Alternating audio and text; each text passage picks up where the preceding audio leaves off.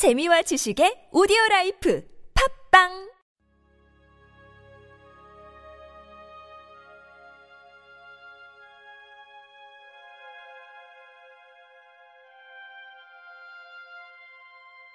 주님은 나의 최고봉, 비전과 어둠. 창세기 15장 12절 말씀. 해질 때에 아브라함에게 깊은 잠이 임하고 큰 흑암과 두려움이 그에게 임하였더니 하나님께서는 성도에게 비전을 주실 때마다 그를 주님 손에 어두운 그늘에 두십니다. 이때 성도의 의무는 가만히 듣는 것입니다. 빛이 강하기 때문에 생기는 어둠이 있습니다. 이때는 들어야 합니다.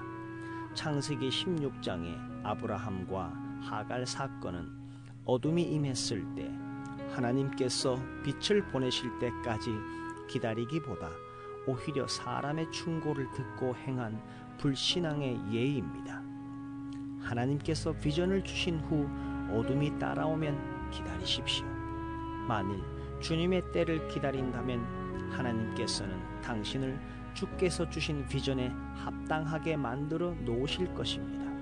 절대로 하나님께서 주신 약속을 인간 스스로 이루어 보려고 시도하지 마십시오. 아브라함은 13년간의 침묵의 기간을 지냈으며 그동안 스스로 할 수 있는 것이 아무것도 없음을 깨달았습니다. 상식적인 방법으로는 하나님의 약속을 이룰 가능성이 전혀 없었습니다. 아브라함에게 이 침묵의 기간은 불쾌한 기간이라기보다 훈련의 기간이었습니다. 절대로 기쁨과 확신으로 들떠지 마십시오. 이사야서 50장 10절에서 11절 말씀처럼 가만히 주님을 기다리십시오. 아직도 육체를 신뢰합니까? 사람을 의지하지 말고 초월하신 분만 신뢰하십시오. 나의 확신이 책이나 기도 혹은 영적 체험에 있습니까? 하나님이 주신 축복에 있는 것은 아닙니까? 나의 확신은 오직 하나님 그분께만 있어야 합니다.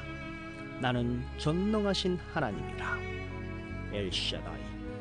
우리가 철저하게 훈련받아야 하는 것은 하나님은 실제라는 사실을 아는 것입니다.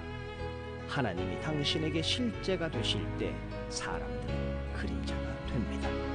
하나님만 의지하여 서 있는 성도는 그 누가 어떤 말과 행동을 해도 전혀 요동하지 않습니다.